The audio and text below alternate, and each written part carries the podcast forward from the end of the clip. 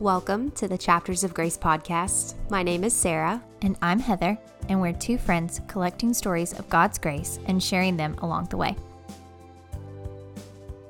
Today's episode, we're so excited to have our friend Chris Huff come on and talk about his grace story with depression. And um, we're just really excited to, to bring this topic up because Heather and I both have struggled with mental health, with anxiety. And so um, just kind of um, hearing Christians talk about very real issues that are going on, I think is just going to be um, a great topic for today's episode.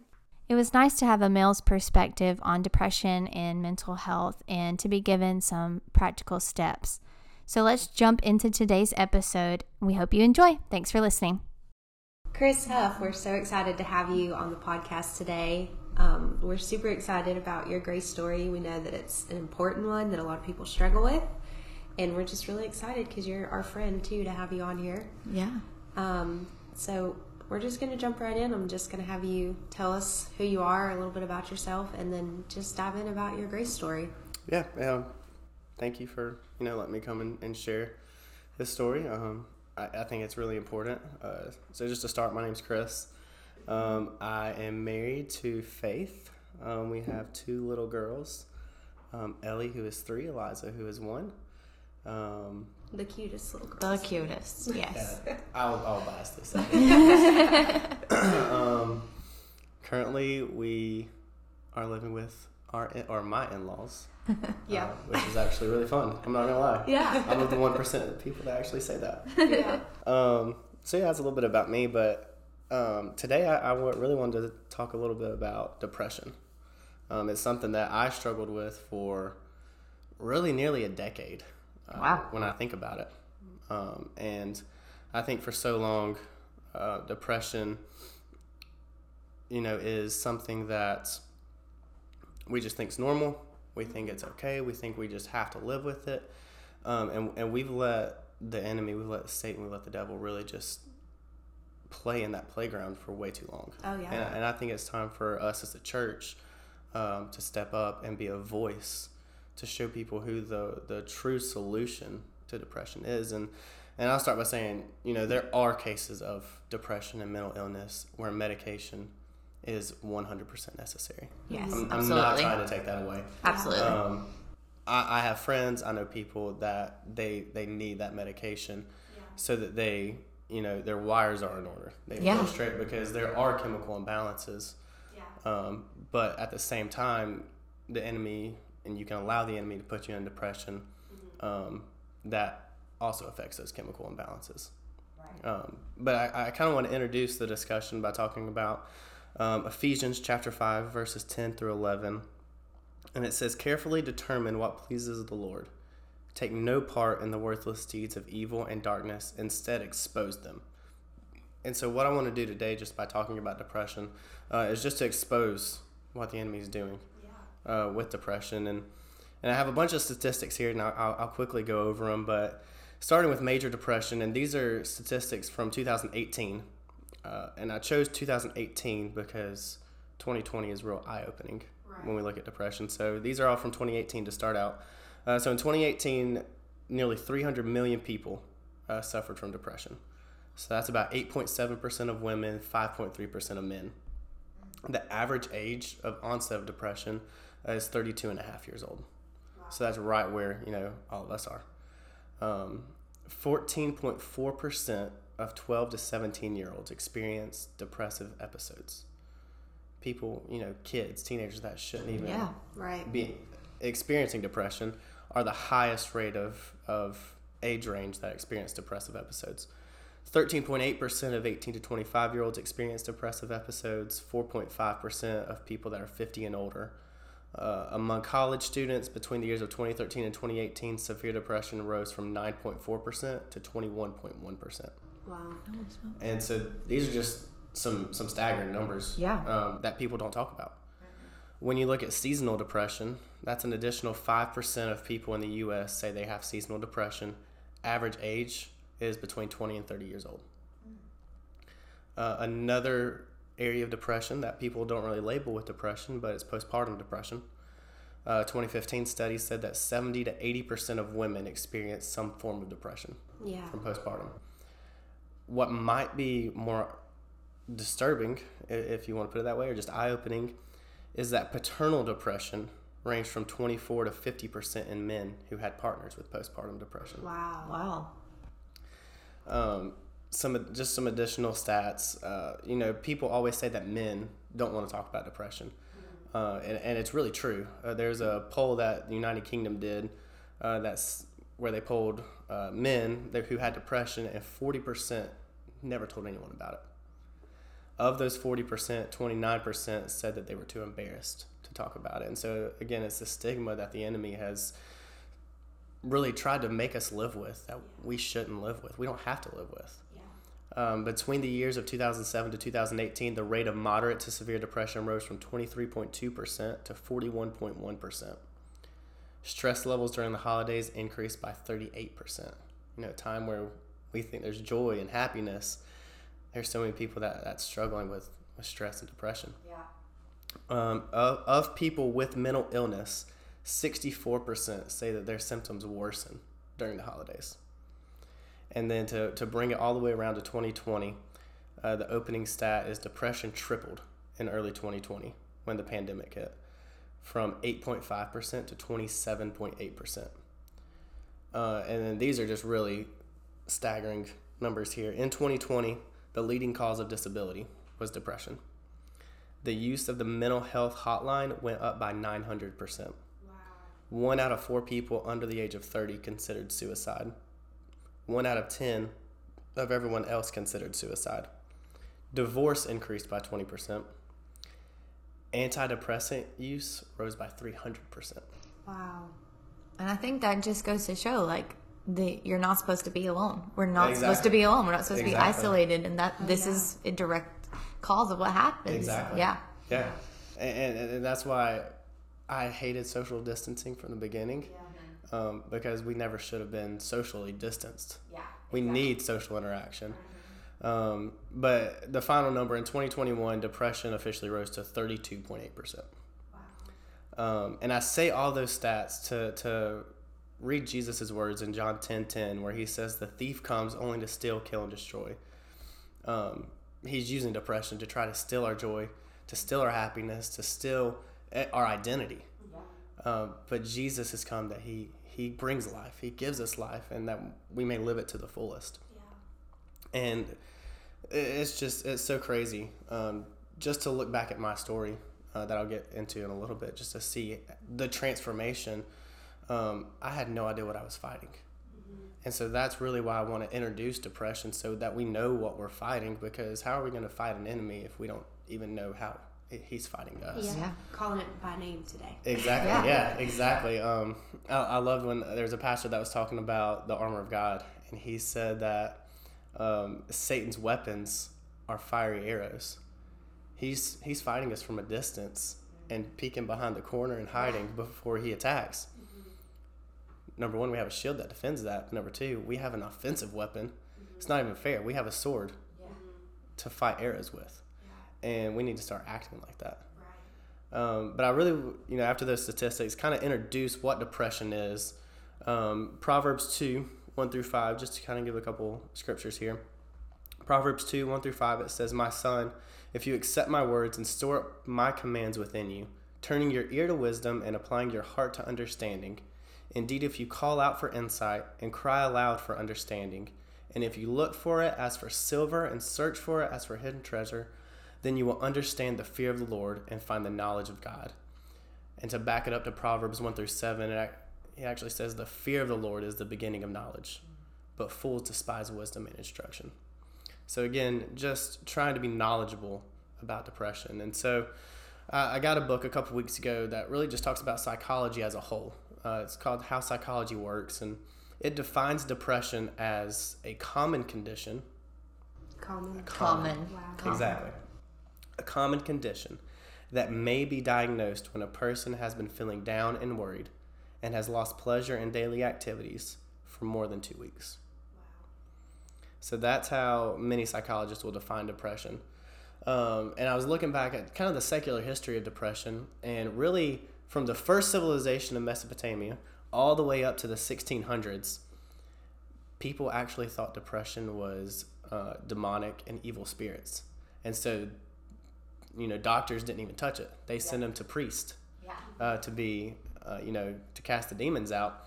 And it was up until about the 1600s when they really started researching depression. Um, they looked at internal and external causes, behavioral therapy, things like that. But real research of depression didn't begin until the 1960s and 1970s. So it's relatively, we're, re- we're really just getting into uh, kind of the psychological side of depression. Um, but at the same time, we've almost thrown it away that Satan is even involved in depression. And again, like, I, I just really believe that we can't do that. Like, I, I truly believe that Jesus is the answer. Um, he wants to heal you, He wants to set you free from depression. Uh, but at the same time, we have to step in and do some things too. Um, so today, the Mayo Clinic actually labels depression in the following age groups as this toddlers, three to five years old, they do consider it rare. But again, it shouldn't even be existing. It shouldn't be, toddlers. yeah, it should be a thing. listed, yeah. Yeah. Exactly. Um, children six to thirteen is considered common. Again, Common. six to thirteen. I mean, I have a daughter that, that is that age, and that is insane to me. yeah, it's considered common. Again, never should depression be considered common. Um, once you hit 14 years old, all the way until you pass away, it's considered very common. CDC actually says that one in six adults will have depression. Um, so again, there's a lot of roots to to depression. Um, you know, you have your external causes and results that stem from money, from stress, from your job. Um, you know, death in the family, um, alcohol and drugs, which in 2020 and 2021 that actually rose. Um, I believe it's like in the 30 and 40 percent. Uh, alcohol and drug use rose. Um, you have bullying, uh, loneliness, pregnancy, and then relationship problems. And then there's a lot of internal causes and results from depression too.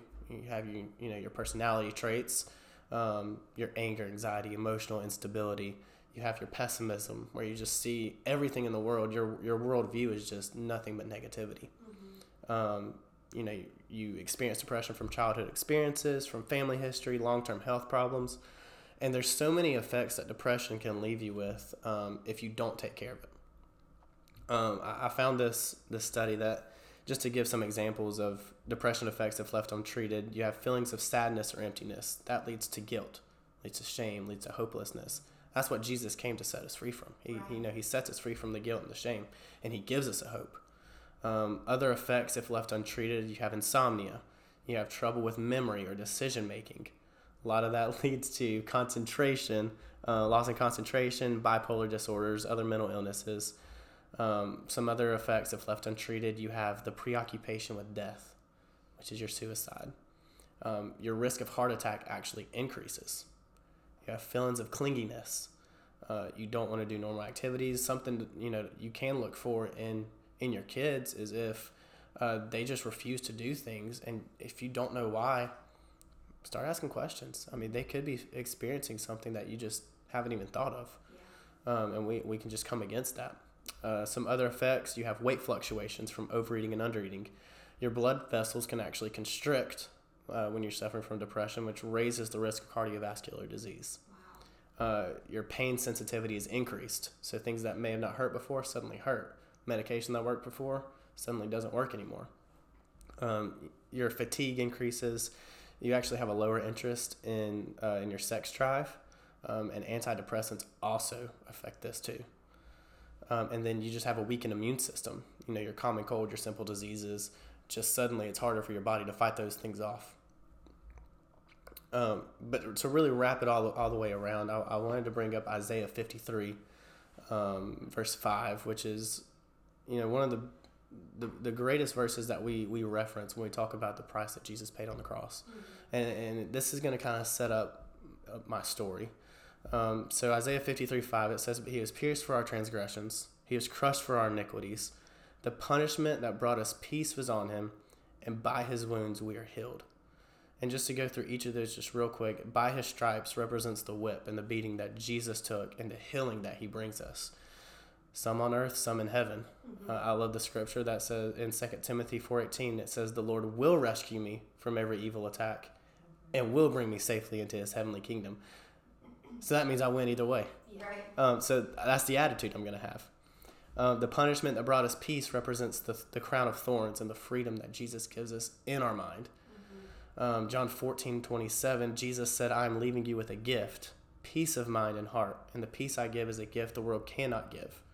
You know, so many times we look we look at the world to heal heal our depression. We look at our situations. We, we run into uh, situations that we think's gonna heal our depression. I, I did that, um, and it doesn't because it's it's of the world. Jesus wants to heal us, and so He's saying, "Come to me." Um, pierced for our transgressions represents the hands of Jesus.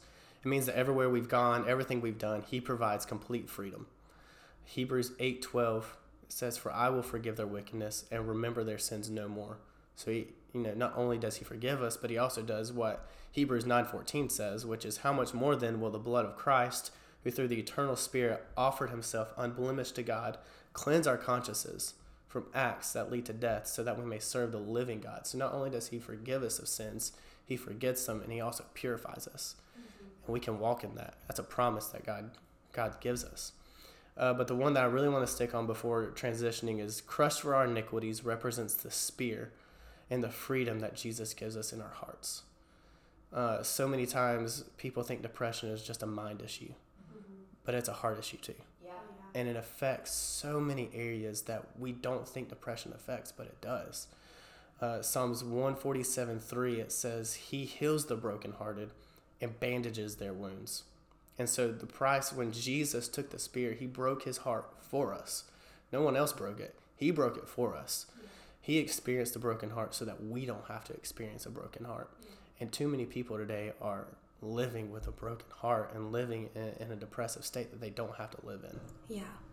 And I think that helps us relate to Jesus because mm-hmm. he did already experience that. Yeah. So it, you can't feel like you can't relate to him or feel isolated from him mm-hmm. because he went through that so that he could yeah. relate to that mm-hmm. pain exactly. that you're experiencing. Yeah, exactly. He, he's, he did everything on earth that we're now doing on earth so that we can relate to him because yeah. he wants relationship with us. Mm-hmm. Uh, and so I, I, say all those things to really, you know, now transition to, to my story of depression. Mm-hmm. And so, like I said, I, I, struggled with it for, you know, probably a decade. Um, but it all started when I turned 18. I had no reason to be depressed. Yeah. You know, I had a great family. Um, I didn't grow up in a blended family. I had a mom, I had a dad, loved each other, never, you know, had an affair on each other. I had two incredible sisters. Um, I had everything I wanted. If I wanted something, I could ask. I was going to get it. Um, my sisters always called me the golden child. Still do. Still do. Yep. Um, so yeah, I, I literally had no reason to be depressed, uh, but the enemy still put those little, you know, those bugs in my in my ear. Mm-hmm. He put me in situations that set me up for that failure, um, because you know, like, like the Bible says, he's like a roaring lion seeking who he yeah. wants to devour. Uh, I think it's in Genesis where you know it says that he's crouching at the door, waiting yeah. for us to fall. Yeah. Um, and so I consider my depression having three separate stages. So, kind of the stage one uh, was from 2009 to 2012, um, and it really all started, uh, probably classically, with a relationship with a girl that I had, you know, no business being in a relationship with. My parents completely disapproved of her. Um, so therefore, I already wasn't honoring my, my father and mother with that relationship. Um, I would show up. I, I remember so many instances of sh- showing up late for curfew, um, which I hated curfew, but I understand the purpose of it. Now, now yeah. yes, exactly. Um, I don't recommend watching the show I'm about to reference, so I'm not even going to say it, but nothing good happens after 2 a.m. Just going to throw that out there. Um, so I would show up late for late uh, for curfew. I would yell at my parents. Um, I had bitterness toward my parents. That was a big one. I had bitterness for so long um, toward my mom and my dad, and, and they didn't deserve it, but I had that bitterness. Um, and, and that relationship I had with, with this girl was just not built on Christian values. Um, you know, we, we both claimed to be Christian, but you know, we just had so much sexual tension, you know, all this other stuff, um, and, and it really affected uh, how I lived my life for you know two three years. um, after about two years of dating her, I, I really, you know, I think it was 2000, uh, 2009, 2010. Um, I, I really wanted to start, you know, reading the Bible, really start, you know, walking toward a purpose. And I remember praying and studying, um, and I really felt like the Lord was telling me I needed to break up with her. And so I was like, okay, I will. And, And if you know Chris, that makes so much It does make so much sense. Yeah. She's like, okay. All right, fine. yeah, and so it was August, I think of 2009, uh, if I remember correctly, um, that I broke up with her over a text message. Oh. Over the text message. over a text message. Um, and she responded, and I, I'm pretty sure I ghosted her for a couple weeks.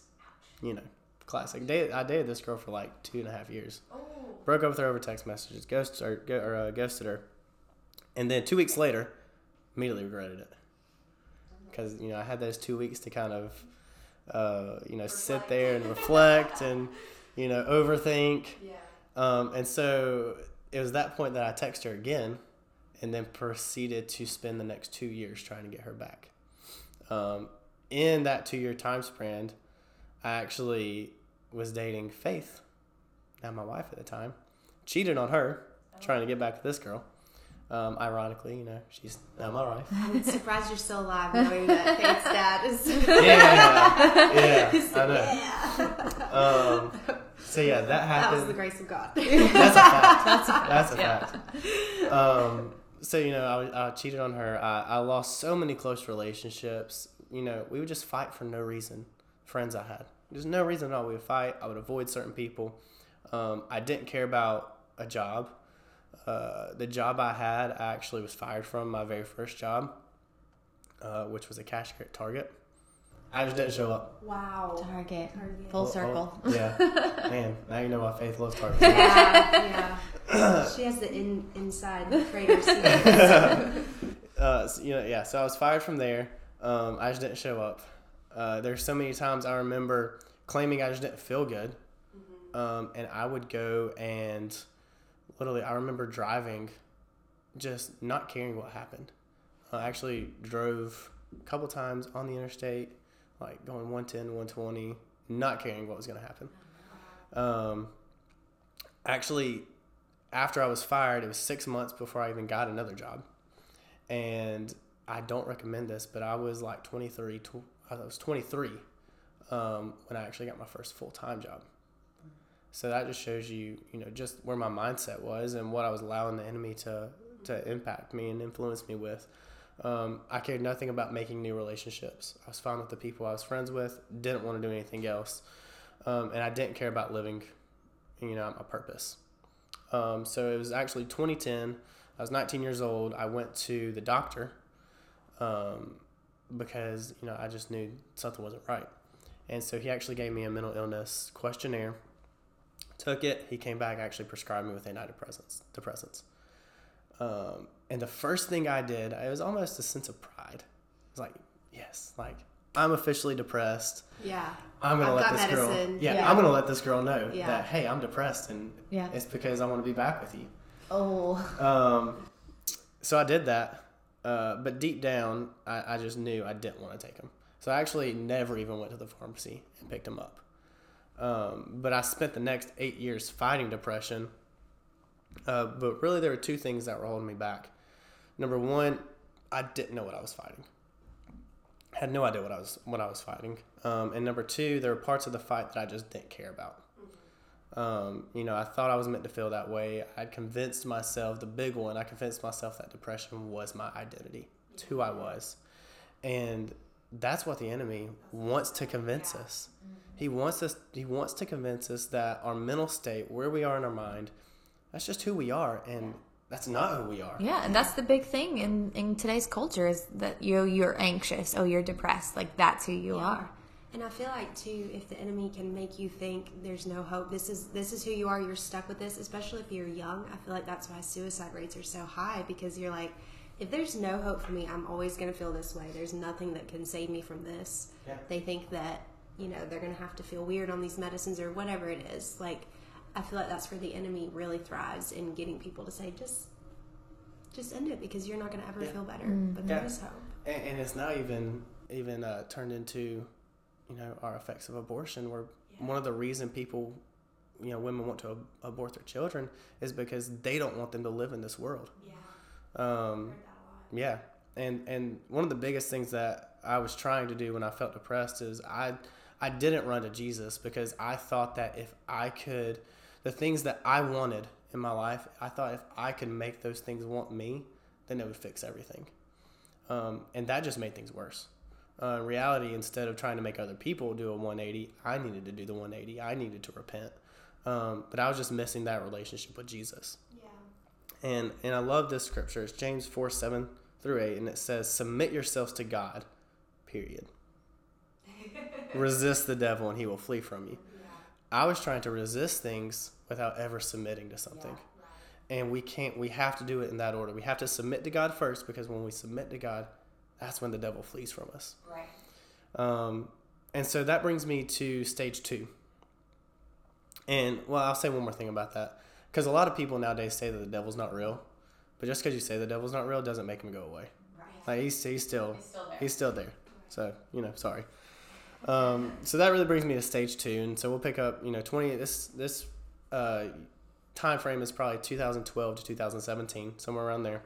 Um, so now I was dating Faith, uh, and we broke up several times.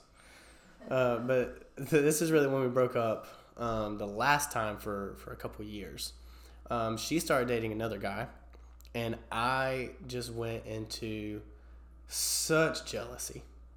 No, not you. I was so jealous, um, like incredibly jealous. yeah. Um, I spent the next two years basing my identity on who I was in relationship with because I wanted to try to make her jealous. Um, and so it's crazy because I attempted to have so many relationships um, with with other other girls, and they just never worked out.